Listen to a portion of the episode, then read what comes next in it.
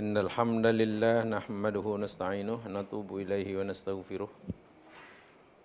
نعوذ بالله من شرور أنفسنا ومن سيئات أعمالنا. من يهد الله فلا مضل له ومن يضلل فلا هادي له. اللهم صل على محمد وعلى محمد كما صليت على إبراهيم وعلى إبراهيم وبارك على محمد وعلى آل محمد كما باركت على إبراهيم وعلى إبراهيم في العالمين إنك حميد مجيد. Rabbi israh li sadri wa yassir li amri wa hlul 'uqdatam min lisani yafqahu qawli amma ba'd. Kita akan teruskan siri kajian hadis kita dan kita masih bicara kitabul janaiz bab pengurusan jenazah dan hadis terakhir yang kita pelajari yakni hadis daripada Abi Hurairah radhiyallahu an. Riwayat Imam Ahmad Turmuzi. Muka surat 277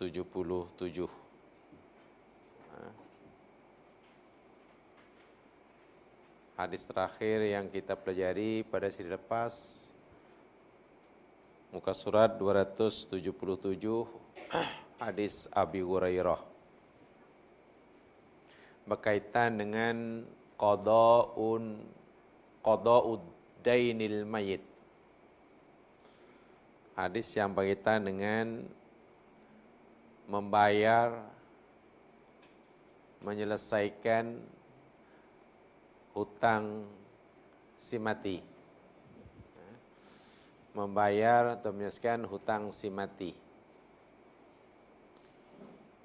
daripada Abi Hurairah radhiyallahu an baginda Nabi bersabda nafsul mu'mini mu'allaqatun bidainihi hatta yuqda anhu. Dari Abi Hurairah baginda bersabda maksudnya jiwa seseorang mukmin itu bergantung pada hutangnya hingga ia dibayarkan atas namanya.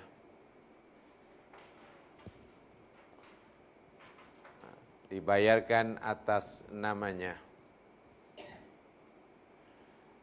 Hadis ini menjadi dalil bahwasanya la yazalul mayyitu masghulan bidainihi ba'da mautihi.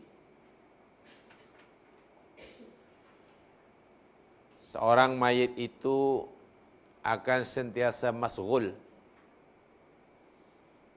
Maknanya tidak senang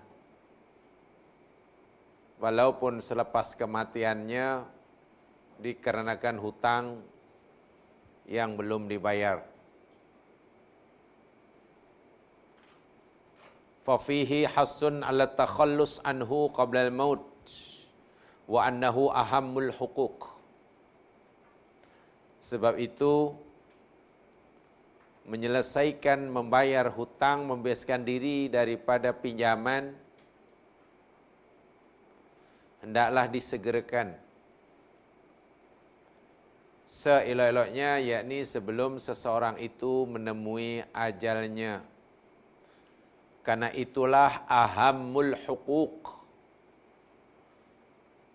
Hak orang lain yang paling mustahak untuk segera ditunaikan.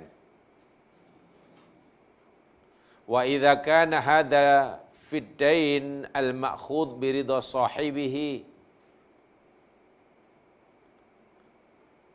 Dan hutang ini yakni yang diambil ini ya mestilah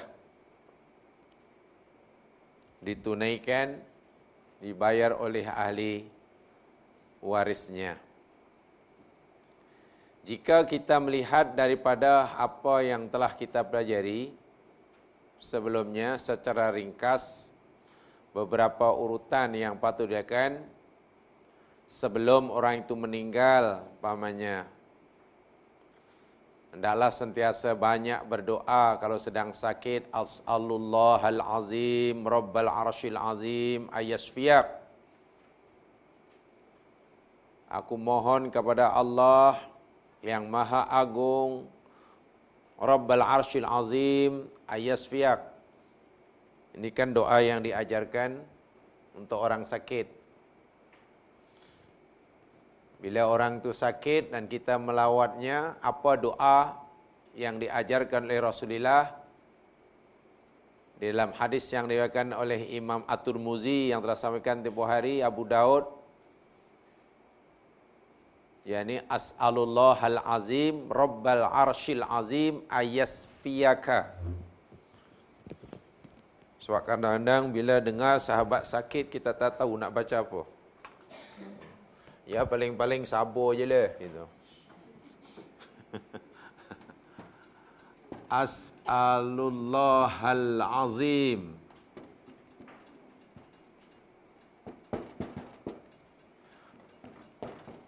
Rabbal arshil azim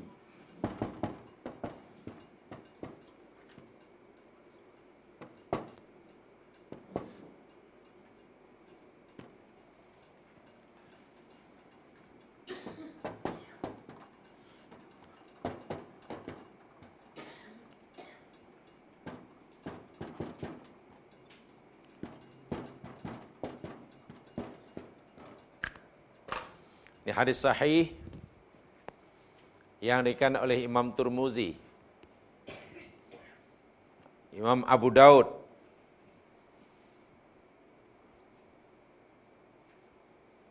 Doa yang diajarkan oleh Nabi. Bila kita melawat orang sakit, jarak sakit, atau mungkin kita sedang sakit dan minta disembuhkan. Ya inilah Coba ikuti. As'alullahal azim. Rabbal arshil azim. Ayyashfiyaka. As'alullaha aku mohon kepada Allah Al-Azim yang maha agung. Rabbal arshil azim. Tuhan aras yang empunya aras yang agung. Ayyashfiyaka agar dia supaya dia Allah itu menyembuhkan engkau, memberi kesembuhan pada engkau. Ha. Atau kalau untuk diri sendiri tukar sajalah as'alullahal azim rabbal arsyil azim ha. ayasfiyani.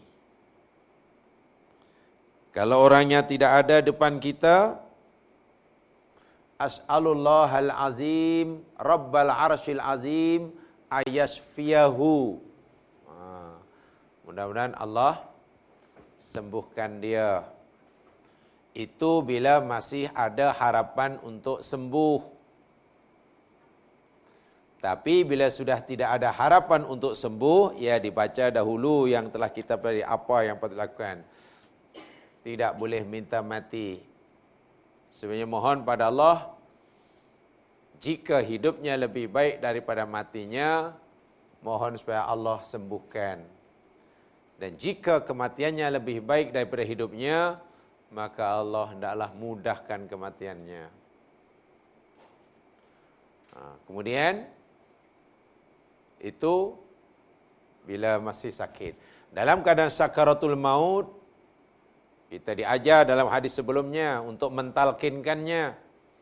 La ilaha illallah. Itu talkinnya. Dan tidak perlu dikurangi. Karena kita khawatir. Jangan panjang-panjang. La ilallah jangan. Nanti takut tak sempat. Habiskan baru la ilah dah mati. Nanya kita. Itulah yang diajar oleh Nabi. Kalaulah kekhawatiran, kekhawatiran itu ada, tentulah Nabi dahulu lebih patut, lebih layak khawatir. Sebab kadang-kadang kita khawatir yang Nabi sebenarnya pun tidak khawatir. Jadi jangan panjangnya, jangan la ilallah rasa-rasa ya Allah aja Allah aja, Allah aja. Tak, Nabi tak tak suruh kita mengajar orang dalam keselamatan Allah. Nabi suruh kita ajar la ilaha illallah lengkap. Tak boleh hanya Allah, Allah. Sebab ada kadang-kadang yang berpendapat Bila rasa-rasalah orang tu dah teruk sangat, dah tak boleh ni, jangan panjang-panjang. Cukup Allah pun jadilah. Takut nanti kalau la illallah tak sempat menghabiskan ilallah baru la ilah mati. Oh, kan susah. Kekhawatiran itu sebenarnya tidak beralasan. Kenapa? Karena Nabi pun tidak bagi tahu, tidak ajarkan kita. Kalaulah kekhawatiran itu beralasan, tentu Nabi dah orang yang paling peta, yang pertama sekali yang mengkhawatirkan itu berlaku. Jadi jangan dikurangi. Sebab Nabi berkata, bersabda, Mengkana akhiru kalam hila ila ilallah, dakhala jannah. Siapa seseorang yang akhir perkataannya la ilallah, masuk surga. Kemudian saat kematian, baru kematian, meninggal. Hadis sebelumnya tu yang ini saya ulangi sekali, yakni hendaklah kita memejamkan mata si mayit karena mata yang terbuka eh, apa namanya? Nabi menyatakan innar ruh idza qubida tabi'ahul basar. Apabila roh itu dicabut maka akan diikuti oleh pandangan matanya. Jika kita pandang matanya membuka mengikuti keluarnya roh roh sudah keluar mata tak sempat tutup. Sebab mata boleh buka boleh tutup selagi masih ada roh jadi masa buka, roh terhata tak sempat tutup. Sebab itu, tutuplah. Nabi kata, Fala taqulu, dan jangan kamu kata saat itu, illa khairan kecuali yang baik. Fa innal malaikata yu'amminuna ala ma taqulun. Itu yang telah kita beri sebelumnya. Yang hadis yang ke-560 itu. Jangan berkata kecuali yang baik kerana malaikat yang ada di situ semuanya mengaminkan apa yang kamu katakan. Jadi mata terbuka ketika orang meninggal itu jemaah sekalian tidaklah menunjukkan bukanlah menunjukkan kerana semua itu banyak dosa atau lain sebagainya bukan. Oh mata meninggal matanya terbeliak Allah itu mesti banyak dosa. Tidak. Terbuka matanya itu kerana mata tadi mengikuti roh yang sedang keluar dan tak sempat tutup, roh sudah tidak ada. Bukankah jasad kita ini berfungsi? Jiwa kita pun berfungsi selagi masih ada roh.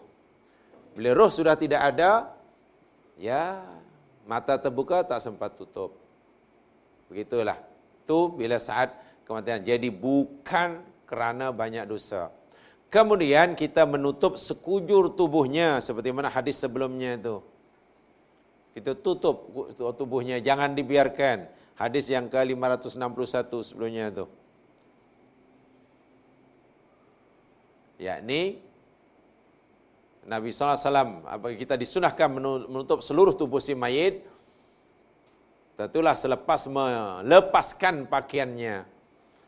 Kita lepaskan, kita tanggal pakaian yang sedang dipakai, mungkin saya itu, dan kemudian kita tutup supaya tidak terdedah auratnya sesuai dengan sabda Nabi daripada Aisyah radhiyallahu anha anna Nabi sallallahu alaihi wasallam hina tuwfiya sujjiya bi burdin khibarah. Dahulu ketika Nabi sallallahu alaihi wasallam sedang meninggal kata Aisyah ummul mukminin ditutup seluruh tubuhnya sekujur tubuhnya dengan burdah. Ha, dengan burdah hibarah yakni pakaian kain selimut yang khibarah. Khibarah itu yang ada garisan. Ada garisan-garisan gitu. Jadi bukan plain maksudnya begitulah. Ada garisan-garisan. Kecuali bagi orang yang mati dalam keadaan ikhram, saya dah jelaskan, maka tidak boleh ditutup kepalanya dan wajahnya. Eh, orang yang mati dalam keadaan ikhram, biar biarkan wajah dia dan bagi perempuan dan kepalanya juga bagi bagi orang lelaki biar terbuka. Karena nanti bila dibangkitkan di akhirat dia akan baca talbiyah. Insya-Allah. Bangkit dari alam barzah dia boleh baca talbiyah, labbaik Allahumma labbaik sebab dia ingat masih di mana agamanya. Subhanallah itu kemuliaan orang yang sedang ikhram. Dan tidak salah keluarganya, ha, dibolehkan keluarganya bersedih atau menangis, tetapi tidak boleh berlebihan seperti mana meraung, meratap, berteriak-teriak, atau bersedih terus menerus ha, hingga mata bengkak hendaklah ia bersabar tidak salah ha? sesuai Nabi pun demikian juga ha? dan yang datang bolehlah membuka kain yang menutupi wajahnya untuk melihat wajah si mayit. Ha? dan bahkan boleh menciumnya. Seperti mana hadis yang ke-562 tu. Di mana Abu Bakar mencium Rasulullah sallallahu alaihi wasallam selepas baginda wafat. Dan tidak mengapa jika ada air mata menitik menimpa mana si mayit. Tidak akan jadi masalah. Tentulah ini bila dibolehkan oleh mahramnya atau laki sama laki perempuan sama ataupun laki perempuan yang ada hubungan mahram. Dan menangis tidak salah jika hanya sekadar menitikkan air mata asal tidak meraung-raung melakukan suara sesuai dengan sabda apa apa yang dialami oleh Nabi wasallam dalam hadis Bukhari dan Muslim tadma'ul 'ainu wa yahzunul qalbu wala naqulu ila man yarda Rabbana. Ila man yarda Rabbuna. Wallahi ya Ibrahim inna bika lamahzunun ketika Rasulullah SAW ditinggal mati oleh putra lelakinya yang satu-satunya Ibrahim bin Rasulullah anak kepada Maria Al-Kiptiyah radhiyallahu anha baginda sedih tadma'ul ain matanya mengeluarkan netikan air mata. Wayah zunul qalbu kerana hatinya sedih. Tapi walana kulu ila mayar darabuna. Nabi kata kami tidak mengatakan sesuatu melainkan apa yang diridai oleh Tuhan kami. Lalu Nabi kata wallahi demi Allah ya Ibrahim inna bika lamahzunun. Wahai Ibrahim, sungguh kami sangat-sangat sedih kerana berpisah denganmu. Ya, Nabi kata begitu. Karena ketika Nabi melihat, ah, ketika Nabi tinggal mati oleh putranya Ibrahim, Nabi menangis. Abdurrahman bin Auf radhiyallahu anhu bertanya, "Ya Rasulullah, kenapa nangis? Bukankah engkau melarang kami menangis?" Jawaban Nabi ini tadi, "Ya, mata menangis karena hati sedih." Itu tidak mengapa. Dan kita tidak mengatakan melainkan apa yang Allah ridha. Yang Allah tidak ridha, yang Allah larang itu, yakni bila nangis sambil mengucapkanlah kata-kata yang penyesalan atau dan lain sebagainya. sebagainya. Kemudian segera menunaikan atau membayarkan hutangnya. Nah, inilah urutannya begitu. Tidak perlu menunggu lama-lama. Walaupun seolah-olahnya sebelum mati hendaklah diselesaikan selesaikan hutangnya. Itu yang paling baik. Yang paling elok yakni hutang itu dibayar sebelum seorang itu meninggal. Bila tidak sempat membayar sebelum meninggal, maka hendaklah disegerakan. Disegerakan. Pembayaran hutang itu. Sesuai dengan hadis Nabi ini, tengok nafsul mu'min mu'allaqah bidainihi hatta yuqda anhu. Bahwa jiwa seorang muslim itu adalah terikat, tergantung nasibnya maksudnya sehingga hutangnya dibayar, ditunaikan. Dalam hadis yang lain bahkan orang yang mati syahid dosanya diampun oleh Allah Subhanahu wa taala illa dain kecuali hutang. Jika orang yang mati saya di medan perang tidak boleh terus masuk surga selagi hutangnya belum dibayar. Bahkan Nabi kata jika si syahid ini hidup semula kemudian mati syahid semula itu pun belum boleh masuk surga selagi hutangnya belum dibayar, ya bagaimana pula jika seseorang itu dahlah matinya tak syahid, hutang keliling pinggang. Mana? dahlah matinya tak syahid, hutang keliling pinggang tak mau bayar. Ni lagi berat. Ya. Hutang tetap hutang ya mas sekalian. Ima perseorangan, hutang pada perseorangan ataupun hutang pada institusi keuangan. Termasuklah yang ini hutang marah. Apa yang belum belum bayar, dah dapat kerja senang, hutang tak mau bayar. Alasannya apa? Alah, tak marah. Termasuklah hutang ke apa saja namanya hutang. Tanggungan pada orang kafir sekalipun masih punya hutang ke Hong Leong Bank, Hong Kong Bank. Tetap wajib dibayar. Hutang tak hutang. Bahkan dalam hadis yang lain, Nabi pernah ketika hendak menyembahyangkan jenazah dan Nabi tanya, ada hutang atau tidak? Ada jawab, ya ada hutang. Akhirnya Nabi tak jadi. Kemudian ada sahabat yang menyaminnya. Kami jamin ya Rasul. Kami akan menanggungnya. Barulah Nabi mau menyembayangkannya. Begitu beratnya tanggungan hutang bagi seseorang yang meninggal. Sebab ia akan tetap menjadi hak Adam. Ini sangat berat. Sangat berat. Jadi bila sebut hutang, ini bukan masalah yang besar atau yang kecil, yang banyak atau bersikit. Hutang hukumnya tetap hutang. Kecualilah mungkin yang memberi pinjaman itu telah menghalalkan haknya.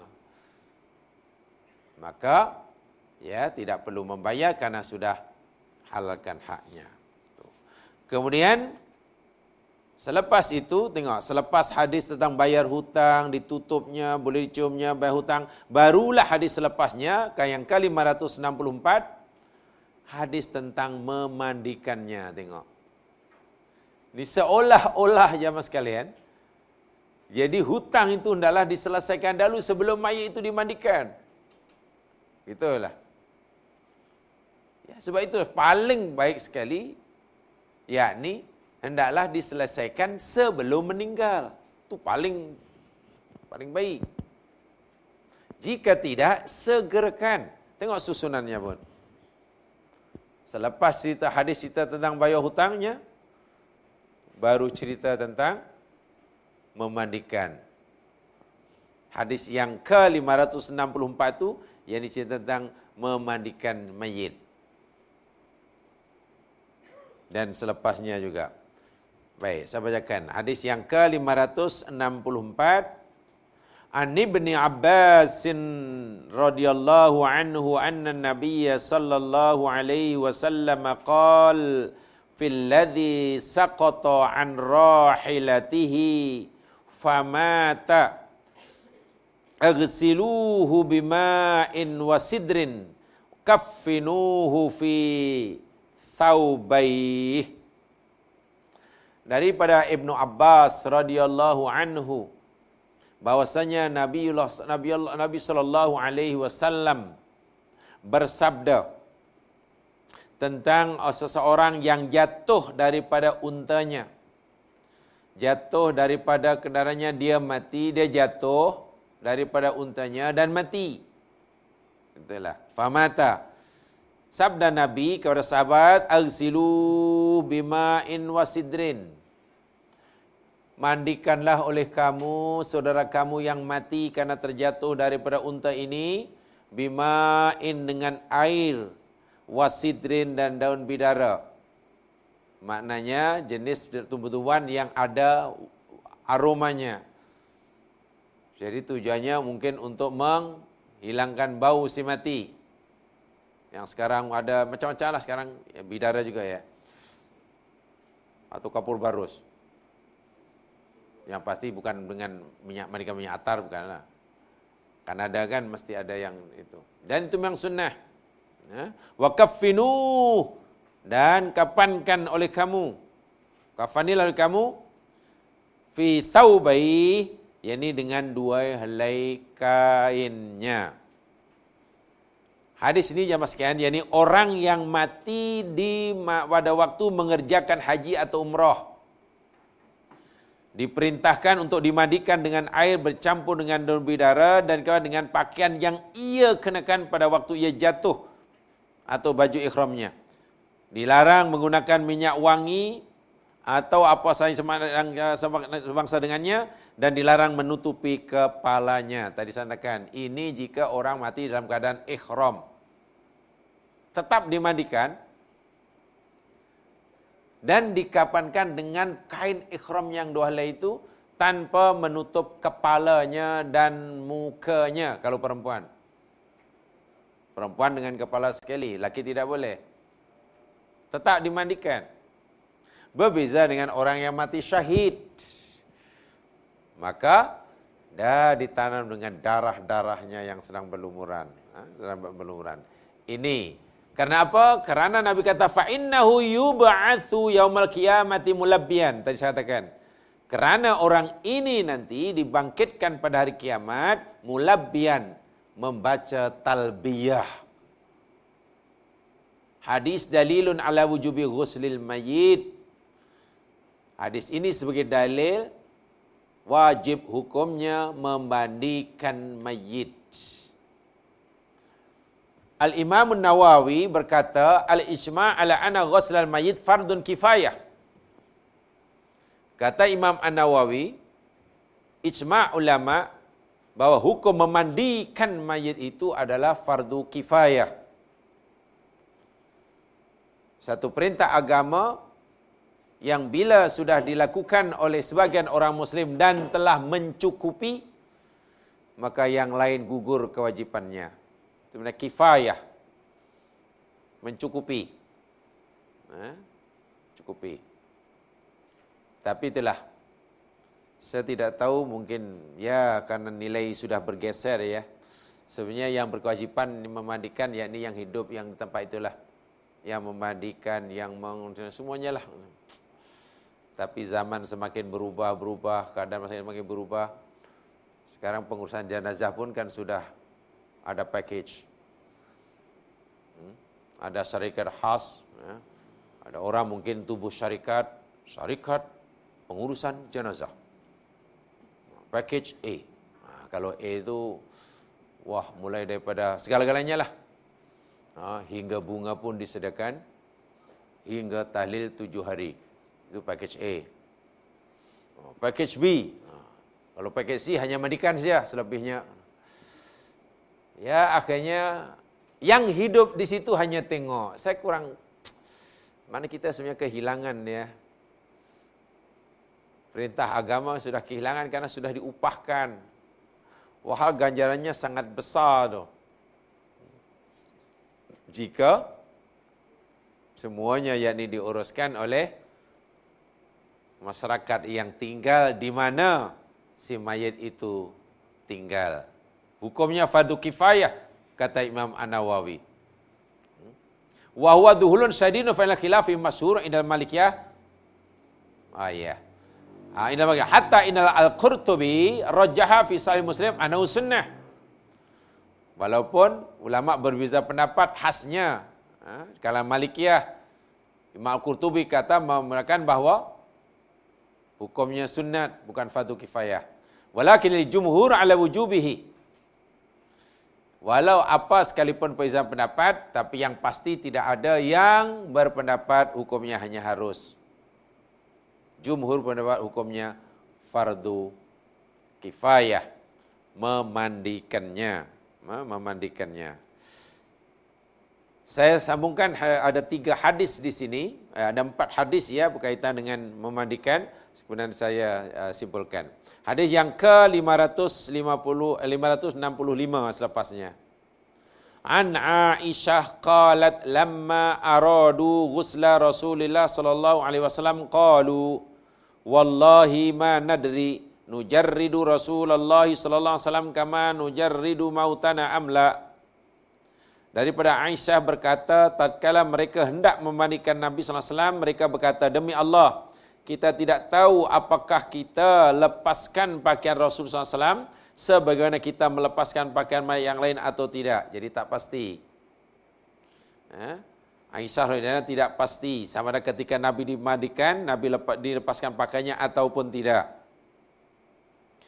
Kemudian hadis yang ke-566 an Ummi Atiyah qalat Dakhala alaina Nabi sallallahu alaihi wasallam wa nahnu nughassilu banatahu. Daripada Ummi Atiyah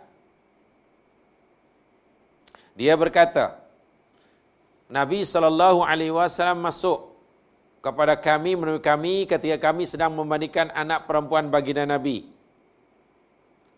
Faqala lalu Nabi sada igsilnaha thalathan au khamsan au aktsara min dhalik. Mandikan oleh kamu sebanyak tiga kali atau lima kali atau lebih daripada itu. In ra'aitunna dhalik bima in wasidrin. Jika kamulah memandang itu perlu. Bila kamu pandang perlu, boleh lima kali atau lebih. Dengan, dengan menggunakan air dan bidara. Waj'alna fil akhirati kafura dan jadikanlah mandiannya yang terakhir campur dengan kafur. Kafur tu kapur lah. Kapur barus. Saya pernah mendengar dulu keterangan ayam Dr. Hamka. Jamaah sekalian, dari mana yang orang Arab dapat kapur barus pada masa itu? Sebab ada penjelasan, asal usul kapur barus yang tertua itu di daerah Sumatera. Daerah Sumatera. Jangan-jangan dahulu orang Sumatera dah. Ya, di Arab tidak ada kapur barus. Tapi dalam Quran disebut kafuro, ini pun ada kafuro. Dan kafur. Au say'an min kafur. Falamma faragna adinnahu. Maka setelah selesai kami uh, membasuh uh, memandikannya, kami memberitahulah kepada Nabi sallallahu Fa'alqa ilaina hikwah. Lalu baginda Nabi sallallahu memberikan pada kami kainnya. Faqala ash'irnaha iyyahu.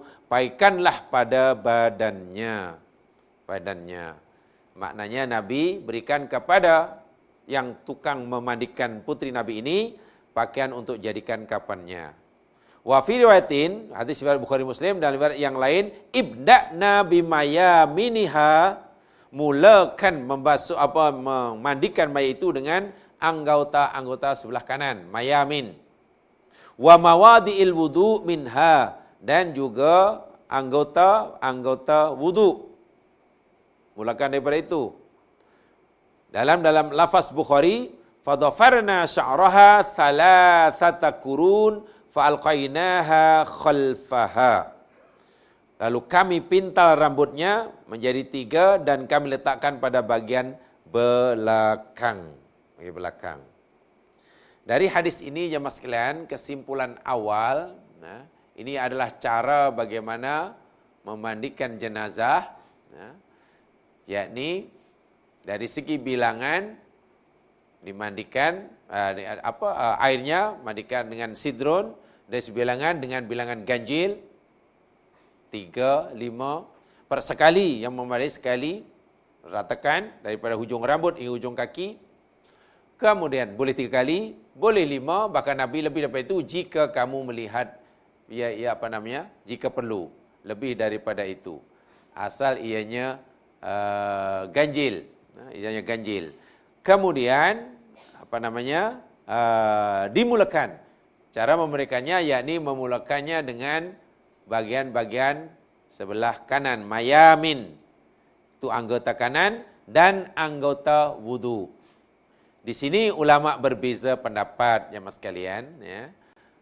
Jadi maksud mulakan dengan sebelah kanan dan anggota wudhu di sini ulama berbeza pendapat. Berbeza pendapat. Adakah maksudnya yakni hendaklah mayat ini diwudukan atau cara memandikan jenazah itu memulakannya dengan anggota wudhunya. Sebab hadisnya mulakan dengan anggota wudu. Adakah maksudnya kita disuruh mewudukan si mayit atau memulakan uh, mandiannya dengan anggota anggota wudunya. Di sini ulama berbeza pendapat. Baik, saya ringkaskan penjelasannya begini. Ya. ringkas secara ringkasnya begini. Bahwasanya ya Mas kalian, yakni me, apa ya? Cara memandikan jenazah li ghalal khusul madi surutun wa ahkamun. Ada beberapa perkara yang perlu dipatuhi. Pertama, tajridul mayyit min malabisihi yakni menanggalkan pakaian mayit yang sedang dipakai kemudian ditutup dengan kain artinya mayit itu ketika dimandikan yakni tidak berpakaian begitulah. Tetapi ditutup dengan kain. Itu yang pertama. Wa minal mustahab sadruhu an ain an ayunin nas. Wa makruhun yur'yahu li ghairi min ainil bil asli. Dan seelok-eloknya digalakkan, disunatkan, ditutupi daripada pandangan yang orang yang membasuhnya. Dan orang yang tidak terlibat dalam masalah tidak boleh berada di situ.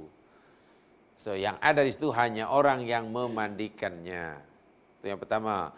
Kemudian satru auratil mayit adalah ditutup aurat si mayit.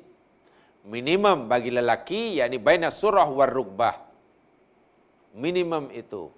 Tidak wajib ditutup ke seluruh tubuhnya, tapi hendaklah ditutup auratnya. Kemudian yang ketiga, wawadu ala makanil ghusli diletakkan di tempat ia hendak mandikan. Yang biasanya makanun murtafi. Tempat yang agak tinggi, agak tinggi. Yang sekarang sudah disediakan setiap masjid sudah ada itu sudah menepati sunnah. Sarirul ghusli yakni tempat untuk memandikannya. Kata untuk masalah itu sudah ada. Kemudian warafa rasau ila kurbi julusil muayyan bil ghusli. Kemudian diangkat sedikit kepalanya. Ha? Agak sedikit diangkat kepalanya semasa dimasuk. Dan seterusnya asru batnil mayyit birifkin. Yakni ditekan perut si mayit dengan pelahan.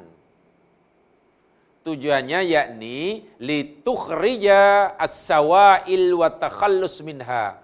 Untuk mengeluarkan mungkin kotoran yang akan keluar tak jadi keluar karena sudah mati.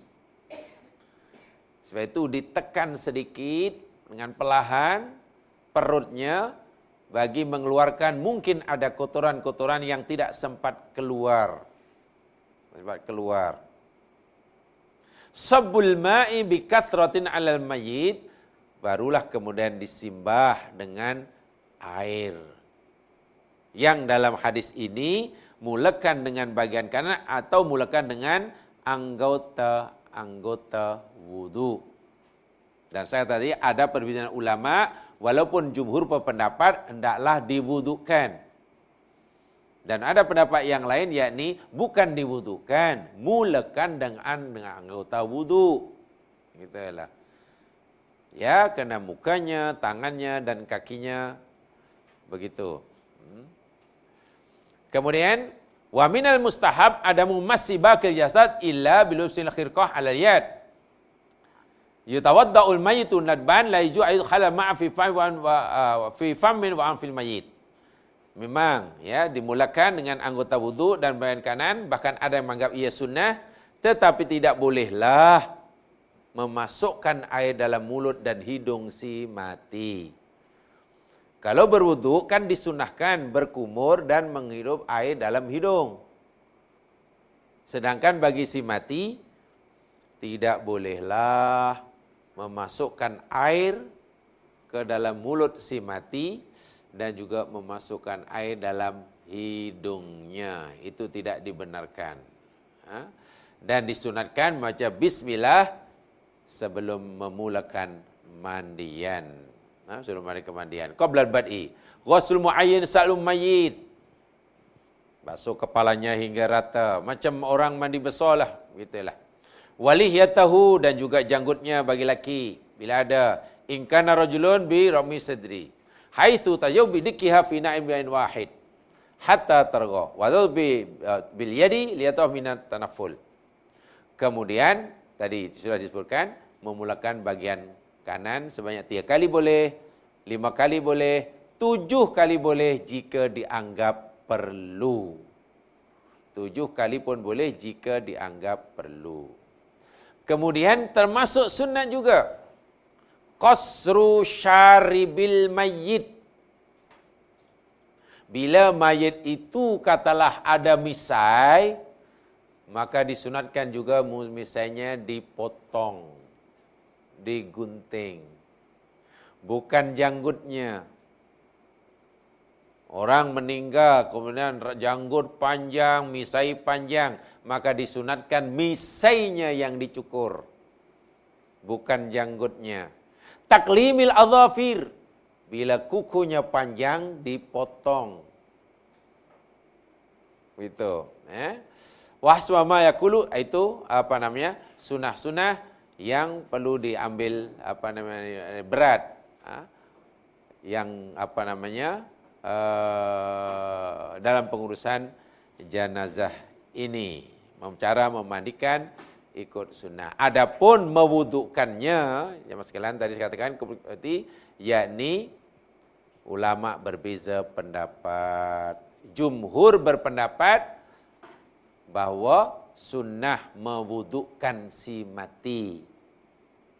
Kerana Nabi nyatakan, mulakan dengan anggota wudhu. Tapi yang lain bukan membutuhkan, tapi memulakan basuhan dengan anggota wuduknya. Anggota wuduknya. Itu apa namanya uh, orang yang hendak me, uh, cara memandikan jenazah. Cara memandikan jenazah. Adapun ya mas kalian, bagi yang memandikan, bagi yang memandikan, bagaimana Hadis Nabi sallallahu alaihi wasallam ada menyebutkan tetapi hadis ini dinilai lemah. Hadis Nabi berbunyi begini daripada Abi Hurairah. Baginda Nabi bersabda, "Man ghassalal mayyita falyaghtasil." wa man hamalahu falyatawadda artinya sesiapa yang memandikan mayit hendaklah ia mandi dan sesiapa yang memikul mayit mengantar jenazah hendaklah ia berwudu Hadis uh, daripada Abi Hurairah yang diakan oleh Imam Abu Daud Nabi dinyatakan dikatakan bersabda, siapa yang memandikan mayit hendaklah ia mandi selepasnya. Dan siap hendaklah ia mandi sebelumnya. Dan siapa yang hendak membawa jenazah hendaklah ia berwuduk sebelumnya. Jadi kena suci. Tapi hadis ini jamaah sekalian, ikhtalafa fihul ulama ikhtilafan kabira. Ulama hadis berbeza pendapat tentang kedudukan hadis ini. Minhum man du'afahu sebagiannya menganggapnya hadis ini lemah. Contoh Al-Imam Ash-Shawkani berkata, berkatalah Ali Al-Madini dan juga Ahmad bin Hanbal, la yasihhu fiha fil babi syai'un. Tidak ada hadis yang sah tentang perkara ini. Jadi perkara yang menyuruh orang yang nak mandikan mayit kena mandi, orang yang nak membawa jenazah kena berwudu. Tidak ada hadis yang sahih. Kata Imam As-Sawqani. Hadza ma qalahu dhabi dan ini juga yang dipilih oleh Imam Az-Zahabi. Beliau berkata, "Laisa fi man ghasala maitan falyaqtasil tidak ada keharusan tidak ada perintah untuk mandi bagi orang yang hendak memandikan jenazah itu kata Imam Az-Zahabi Imam Az-Zahili kata la a'lamu fihi hadithan thabitan walau thabata la lazimna isti'malahu kami tidak jumpa hadis yang sabit dalam perkara ini yakni yang menyuruh mandi bagi orang yang nak memberikan mayit. Hadis yang menyuruh berwuduk bagi orang yang hendak membawa atau mengantar jenazah. Tiada ada hadis yang sabit. Ibnul Munzir memberi komentar, laisa fil babi hadithun yasbut. Tidak ada hadis yang sabit dalam perkara ini. Demikian juga Ibnu Abi Hatim. Demikian juga Imam Ar-Rafi'i. Kesimpulan mudahnya bahwasanya mandi bagi orang yang memandikan, wuduk bagi orang yang membawa, tidak ada dalil yang sabit. Kerana tidak ada yang sabit, maka as-sahih min aqwali ahli ilmi, ilmi ada yang mengambil jalan tengah. Ada hadisnya tapi hanya dipertikaikan tadi. Ada yang meng, apa namanya? Ada yang mendaifkannya dan ada yang menerimanya. Akhirnya ada ulama yang beri jalan tengah, annal ghusla min taghzilil mayyit mustahab, laisa biwajib mandi bagi orang yang nak memandikan jenazah, wudu bagi orang yang nak membawa jenazah hanya disukai, bukannya dituntut. Hanya disukai. Artinya bila tidak mandi atau tidak wudu pun tidak mengapa. Tidak mengapa. Disukai. Dan yang berpendapat ini contohnya Nasiruddin Albani telah memberi komentar juga dalam perkara ini.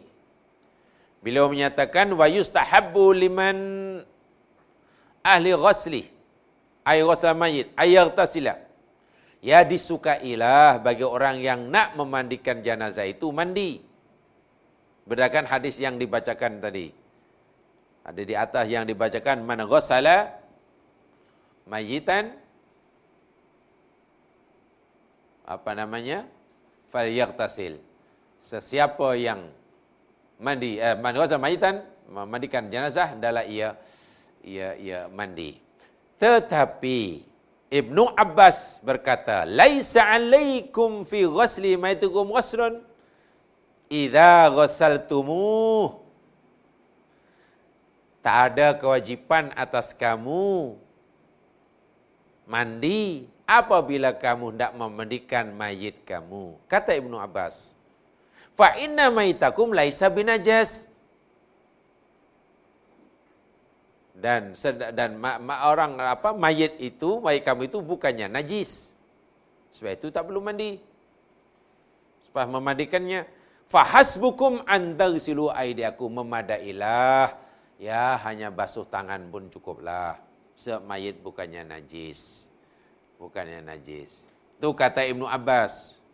Ibnu Umar berkata, "Kunna nagsilul mayyit." Dahulu kami pernah memandikan jenazah. Faminna mayyagtasil. Sebagian kami ada yang mandi, wa minna man la yagtasil. Sebagian kami ada yang tidak mandi. Kalau begitu hukumnya terpulang. Nak mandi boleh tak boleh hanya disukai ya.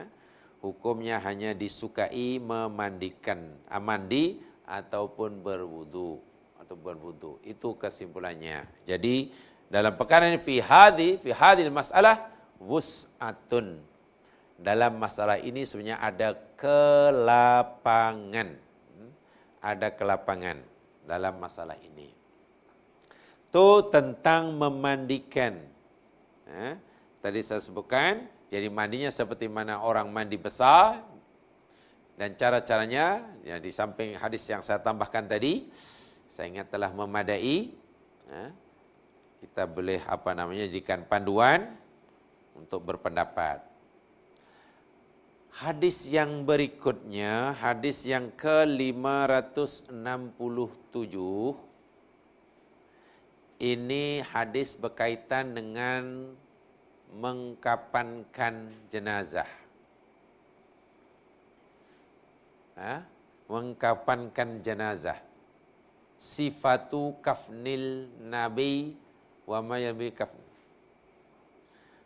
An Aisyah radhiyallahu anha daripada Aisyah radhiyallahu anha qalat dia berkata kuffina Rasulullah sallallahu alaihi wasallam adalah Nabi SAW di kapan kan? Fi thalathati athwabin bid dengan tiga helai kain yang berwarna putih. Sahuliyatin min kursuf. Bersih yang terbuat daripada kapas. Kotan lah. Kain kotan laisa fiha qamisun. Tanpa baju. Wala imamatun dan tanpa imamah serban Nabi dahulu dikapankan dengan tiga helai kain bersih putih yang terbuat daripada kapas cotton. Tidak ada baju dan tidak ada imamah. Tidak ada imamah. Imamah maknanya serban. Ha? Adapun tentang mandinya, tadi kata di atas tadi, Aisyah beritahu tidak pasti semasa Nabi dimandikan, kainnya, bajunya ditanggalkan ataupun tidak. Tapi dalam selain eh, dalam hadis-hadis yang yang lain disunatkan mayit bila dimandikan ditanggalkan bajunya dan ditutup dengan kain biasa. Dan sekarang nampaknya ada juga yang masih ingin tahu lebih katanya. Ketika Nabi dimandikan, lalu airnya pergi ke mana? airnya tu ke mana? Hilang atau macam mana? Sudah jadi ni pembicaraan pula. Tak ada riwayat mengatakan jadi hanya orang mengagak-agak dia kata. Oh, dia kata airnya naik ke atas. Jadi awan kemudian dah campur dengan air hujan. Lalu mana air-air basuhan jasad Nabi yang bercampur dengan air hujan jatuh ke bumi? Mana-mana tempat yang di situ ada bekas air basuhan dan Nabi itu?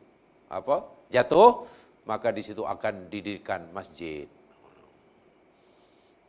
Ya tahulah itu dongeng ke cerita wallah alam lah. Sebab tidak ada keterangan lah. Jadi maknanya termasuklah maknanya di sini dahulu adalah air basuhan Nabi yang ikut turun air hujan jatuh ke sebelah itu jadilah Masjid Al-Ghufran. Sebab mana-mana kena jatuh tu jadi masjid dia. Iaitu susahlah nak mempercayai. Konon pernah ada cerita begitu di Mesir, ada satu seminar, dalam seminar pula ada yang tanya, yang tanya ini yang Syekh Mutawli Sa'rawi ceritanya, tanya kepada ahli yang seminar ni kami nak tanya ke mana basuhan air basuhan jasad Nabi ini. Wah, akhirnya ketua seminar bingunglah cari kitab. Semua kitab dikaji tak jumpa, memang tak ada. Ha. Akhirnya dah bingung, bingung, bingung, keletihan, cari kitab jumpa, penat, tertidur. Masa tertidur itu, dia mimpi. Ha, itu ceritanya. Mimpi dari hasil mimpi itulah konon jadi basuhan air basuhan jasad Nabi ini naik ke atas campur dengan air hujan sepanjang uh, zaman. Jadi mana-mana hujan turun yang di situ ada kandungan air basuhan jasad Nabi apa mandian Nabi dahulu di tempat itu akan didirikan rumah tak tahulah sebab itu tak ada jadi ada alasan. Ya, mau percaya silakan, tidak pun silakan. Dan insya Allah percaya pun tak ketambah kuatnya iman, tak percaya pun tidak mengurangi keimanan. Ya mungkin hanya sedap didengar je lah. Yalah bila tidak ada dalilnya, tidak ada ini, jadi buat apa nak di? Saya fikir itu samalah nilainya dengan nak mencari siapa dulu yang jadi wali ketika Adam kawin dengan Hawa. Macam mana? Siapa walinya ni? Sebab ada orang kata walinya Allah sendiri yang mengawinkannya. Ada kata malaikat yang apa ni? Cuba tanya yang tahu. Kot-kot ada yang tahu siapa walinya. Tak tahu pun tak apa. Kalau kita tahu pun, jangan-jangan kita tahu tak betul. Jadi elok tak tahu. Kan kalau ditanya umpamanya tak tahu jawab pun tak apa. Tidak kurang iman kita. Tapi kalau kita tahu jawapannya, siapa yang mengawinkan jadi wali dahulu, oh yang jadi malaikat Jibril, pun belum tentu betul. Jadi selainnya kalau ditanya begitu, jawapannya tak tahu gitu jalan. Sebab kan tidak ada dalil, tidak ada keterangan. Gitu ya. Jadi cara mengkapankan di sini jelas Nabi dikawan dengan tiga helai kain putih dan itu sebaik-baik warna pakaian seorang muslim imam masih hidup wa imam selepas meninggal. Dahulu bab libas kita telah pelajari. Jadi jumlah kain kapan adalah tiga helai. Itu paling kurang tu. Dan tidak ada selain tidak boleh. Dan tidak ada perbezaan antara lelaki dan wanita mayit laki dan perempuan. Dan kain kafan yang digunakan adalah tentu kain yang bagus. Sebab dalam hadis ini tengok. Jadi kain daripada kapas. Bahasanya Rasulullah SAW dikapankan tiga kain putih tadi. Daripada cotton dan tidak ada padanya gamis, tidak ada imamah. Hadis bukan muslim ini. Masalah mutafu alaih. Rasul SAW juga bersabda, "Idza kafana ahadukum akhahu falyuhsin kafanahu. Dalam hadis Muslim yang lain baginda bersabda, apabila salah seseorang di antara kamu yakni mengkafankan saudaranya yang lain yang mati, maka hendaklah ia memperelok mencantikkan kain kafannya. Jadi pilihlah kain yang elok. Seeloknya yakni kain cotton inilah. Kain cotton ini dan berwarna putih. Jadi tidak boleh asal jah dikapankan. Tidak boleh. Jika ada, maka salah satunya adalah kain yang bergaris digunakan sebagai kain yang pertama. Bila kemudian tidak dapat, ya kain biasa, maka dikatakan kain putih yang putih semuanya. Sesuai dengan sabda Nabi dalam hadis Abu Daud, "Idza tuwfiya ahadukum apabila seseorang kamu meninggal fawajada syai'an dan ia apa namanya mampu mendapat sesuatu fal yukfin fi thawbin khibrah. Hendaklah ia dikapankan dan kain yang bergaris ha, yang berada nampak jalur-jalurnya maksudnya sebagian ahli fikah seperti mana Ibnu Qudamah dan Imam Al-Mughni Beliau berdalil dengan hadis ini yang namun sanatnya lemah jadi menjadikan kain kapan wanita itu sebanyak lima. Ada yang kalau perempuan lima. Tetapi itulah tidak ada apa namanya uh, dalil yang yang kuat atasnya. Tapi dinyatakan semuanya sama. Bagaimana cara mengkampankannya? Yakni ya seperti mana ini sedikit teori je sekian mana yang paling mudah itu tentulah. Apa? Mungkin kalau jamaah ingin lebih tahu secara praktikalnya ya mungkin ada dalam kursus mandikan jenazah lah tu. Kursus jenazah seperti mana ya tu kain tiga ha, tiga lay tadi dirangkat tiga ni ha, disusun saat dia satu dengan yang lain kemudian letakkan mayat di atas di tengah-tengah kain diusahakan dengan kain yang cukup lebar bagi menutupi seluruhnya ha? tangan mayat dilipatkan macam orang sedang sembahyang begitu ha? dan diluruskan kain lembar yang pertama yang ditukan dari sebelah kanan mayat ke sebelah apa namanya kirinya dan sebegitu seterusnya yang kedua dan ketiga dan seterusnya dan seterusnya hingga selesai hingga selesai. Cara mengkapankannya, kenapa kain putih? Karena memang ada dalilnya. Ya, kenapa menggunakan kain putih? Karena ada dalilnya. Seelok-eloknya. Seelok-eloknya. Tidak boleh dengan kain yang berwarna-warni. Tidak menepati sunnah Nabi sallallahu alaihi wasallam. Hadis yang berikutnya yakni hadis yang ke-568 hmm. masih berkaitan dengan mengkapankan An Ibni Umar qala daripada Ibnu Umar dia berkata Lamma tuwfiya Abdullah bin Ubay tatkala meninggal Abdullah bin Ubay ja'abnuhu ila Rasulillah sallallahu alaihi wasallam anaknya datang menemui Nabi sallallahu alaihi wasallam. Nama anaknya yakni Abdullah.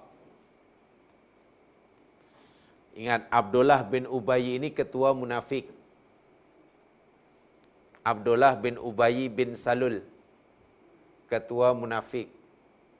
Ketika mati, anak dia yang bernama Abdullah bin Abdullah datang jumpa Rasul sallallahu alaihi wasallam. Apa katanya?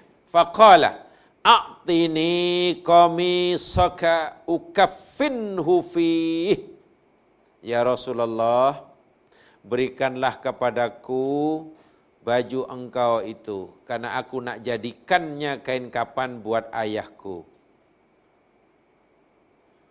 Abdullah bin Abdullah jumpa Rasul, minta kepada Rasul supaya Nabi memberikan sehelai bajunya untuk dijadikan kain kapan bapanya.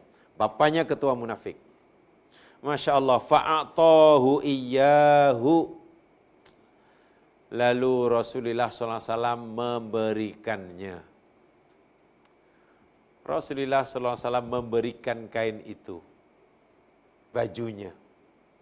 Bermakna ketua munafik ketua munafik yang bernama Abdullah bin Ubay bin Salul ketika matinya yakni dikapankan dengan baju Rasulullah sallallahu alaihi wasallam. Fuh. Macam mana ya? Macam mana Nabi boleh berikan wahad dia terang-terangan ia adalah munafik. Munafik. Jamaah sekalian, orang munafik diperlakukan sebagai orang muslim dari segi zahirnya. Secara syar'inya orang munafik diperlakukan sebagai orang Islam mati diurus sebagai jenazahnya sebagai orang muslim ditanam di kuburan orang muslim masa hidup bagi salam wajib dijawab jemput tunaikan jemputan dia sebelihan dia halal bahkan jika ia salat jadi imam kita pun boleh makmum di belakangnya dari segi zahir diperlakukan sebagai orang muslim Adapun hakikatnya, hatinya, ya terpulang pada Allah. Di akhirat masuk neraka. Jika tidak sempat bertaubat, Allah nyatakan fiddarkil asfali minan nar. Itu orang yang jelas-jelas munafik yang Quran jelaskan dalam ayatnya. Itu pun oleh Nabi diperlakukan sebagai orang Muslim. Jadi kalau seorang sekarang umat Nabi Muhammad, ha, banyak berbeza fahaman, tiba-tiba solat pun tak nak solatkan dia. Aduh, sedihnya lah. Dia meninggal tak nak pergi sembahyangkan. Kenapa? Allah, dia tahu. Tak nak.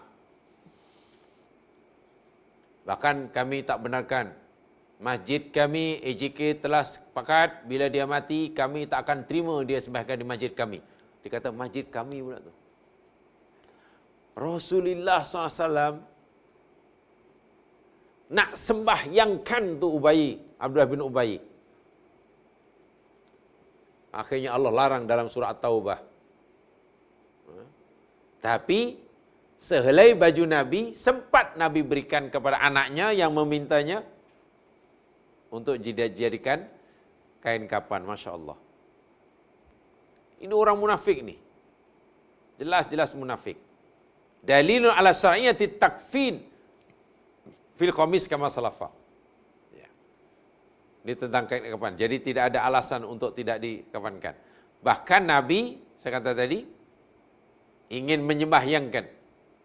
Kalaulah tidak kerana Allah subhanahu wa ta'ala menurunkan ayat yang melarang Nabi dalam surat Taubah ayat 84 la tusalli wa la tusalli ala ahadin minhum mata abada itu ada dalam surat Taubah 84 itu jangan engkau Muhammad salat ha, membayangkan atas seseorang daripada mereka yang mati bila saudara mereka mati, jangan engkau sembahyangkan mereka selama-lamanya. Bermakna Nabi dilarang untuk menyembahyangkan orang yang mati sebagai orang munafik. Bukan tidak boleh sembahyangkan. Bukan tidak wajib sembahyangkan. Nabi aja dilarang. Lalu Nabi suruh sahabat, orang lain yang disuruh oleh Nabi menyembahyangkannya. menyembahyangkannya. Tapi di sini kita dapat pengajaran yang luar biasa walaupun jelas dan terang dinyata oleh Al-Quran orang itu sebagai orang munafik dan musuh Nabi, banyak ayat-ayat yang berkaitan dengannya dalam apa namanya Al-Quran, tetapi Nabi tetap lakukan sebagai orang Muslim hingga Nabi ridha dan rela apa namanya sehelai bajunya diberikan kepada anaknya untuk dijadikan apa namanya kain kafannya. Itu bagi saya luar biasa itu akhlak Nabi yang sebenarnya luar biasa. Seolah-olah Nabi tentang dosanya pada Allah, Allah lah yang berhak menghukumnya. Tentang kemunafikannya dalam beragama, Allah lah yang berhak memberi balasan. Di dunia kami disuruh adalah memperlakukannya sebagai orang Muslim.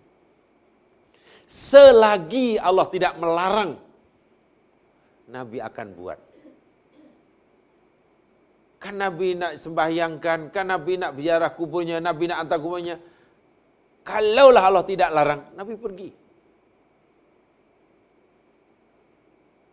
Itulah, jadi bila ada masalah hati, masalah, masalah keimanan, masalah niat, itu semua kita tidak perlu campur tanganlah. Itu urusan Allah subhanahu wa ta'ala.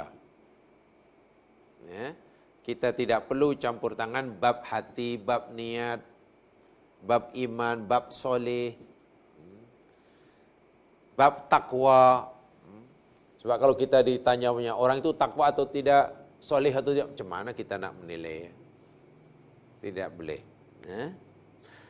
Kemudian tadi tentang kain putih, warna putih, yakni hadis yang ke-569 selepasnya itu. 569 itu hadis tentang warna kain kapan. Warna kain kapan dalilnya hadis 569 daripada Ibnu Abbas radhiyallahu anhuma. yakni albisu min thiyabikumul bayad fa innaha min khairi thiyabikum wa kaffinu fiha mautakum il ilbasu. Ilbasu min thiyabikumul bayad pakaikanlah oleh kamu warna putih. Pakai oleh kamu warna putih. Fa innaha min khairi thiyabikum. Karena sesungguhnya ia adalah sebaik-baik warna pakaian kamu.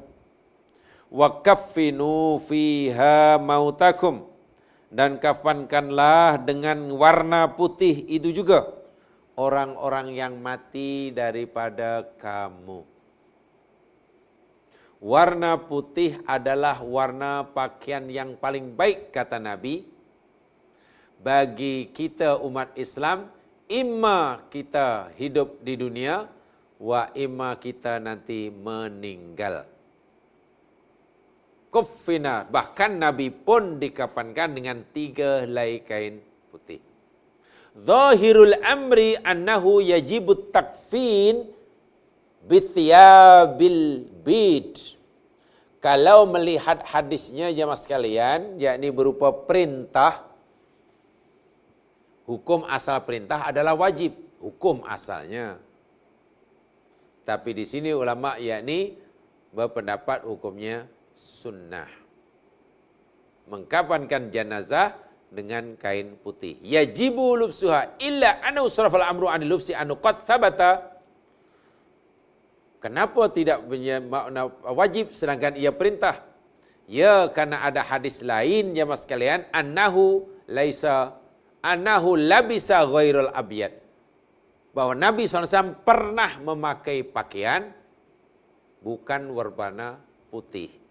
Walaupun Nabi suruh umatnya memakai pakaian berwarna putih masa hidup dan masa meninggal, perintah itu tidaklah wajib.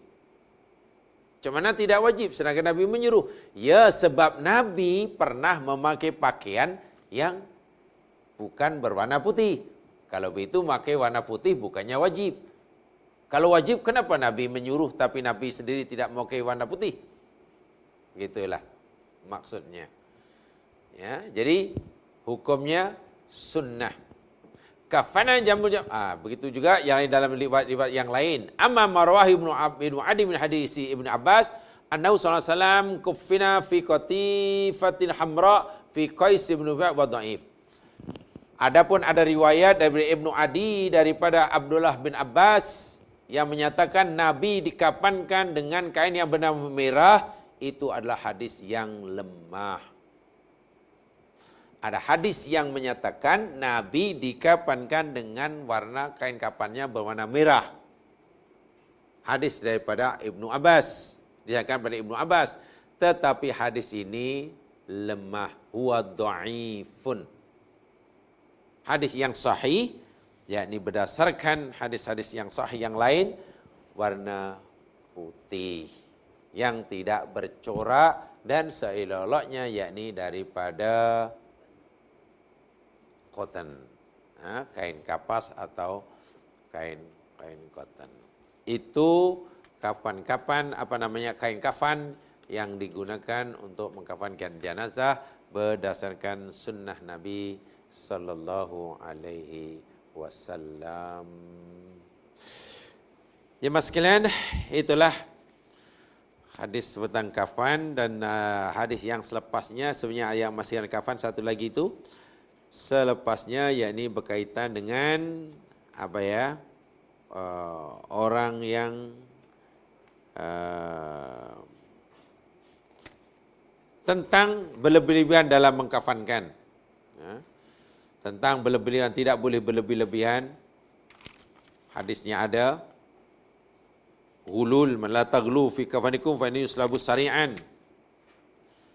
Tidak boleh kita berlebihan dalam kain kafan karena ia akan apa namanya uh, suatu yang dilarang oleh oleh agama. Itu dia masalah tapi nanti yang di belakang tu yang penting sekali yakni berkaitan dengan apa yang dipanggil apa ya amalan-amalan ya, yang perlu dilakukan atau amalan-amalan yang perlu ditinggalkan yang berkaitan dengan peristiwa kematian kematian. Kematian. Ini sebetulnya dahulu saya pernah jelaskan hampir semuanya sebenarnya kalau jamaah mengikuti dulu dalam tazkirah kematian hari Ahad itu hampir saya sampaikan semuanya. Hadis ini sebenarnya pernah saya sampaikan ketika saya sampaikan tentang api bicara tentang tazkiratul maut dahulu. Wallahu a'lam itu saja yang sempat disampaikan. Usikum wa ya bitaqwallah. سبحانك اللهم وبحمدك أشهد أن لا إله إلا أنت أستغفرك وأتوب إليك أعوذ بالله من الشيطان الرجيم والعصر إن الإنسان في خسر إلا الذين آمنوا وعملوا الصالحات وتواصوا بالحق وتواصوا بالصبر السلام عليكم ورحمة الله وبركاته Assalamualaikum warahmatullahi wabarakatuh. Para jemaah dirahmati Allah. Eh, sepatutnya kalau ikut jadual kita uh, kelas hadis dua minggu akan datang ya. Tapi dua minggu akan datang ni dia jatuh dalam bulan uh, Ramadan. Tapi eh, Ustaz, saya bincang dengan Ustaz tadi, dia bersetuju supaya diadakan pada hari Selasa depan. Itu uh, bagi kelas hadis yang terakhir sebelum bulan Ramadan ya. Jadi para jemaah dijemputlah untuk hari Selasa depan ya, malam ya, untuk kelas hadis yang terakhir sebelum bulan uh, Ramadan ya. Uh, yang kedua, uh, kelas kita yang akan datang ni adalah pada, ya, untuk uh, minggu ni adalah pada hari Sabtu.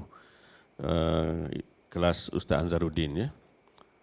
Kisah para Nabi. Dan hari Ahad, Ustaz juga, Ustaz Kariman, uh, Asma Husna dan juga uh, Tazkirah Kematian ya, hari Ahad ini jam uh, 9.30 pagi. Itu saja pengumuman saya. Uh, selamat mengundi besok. Jangan lupa kita pakat-pakat keluar awal pagi dengan harapan tak cuaca okey besok. Sekian. Assalamualaikum warahmatullahi wabarakatuh.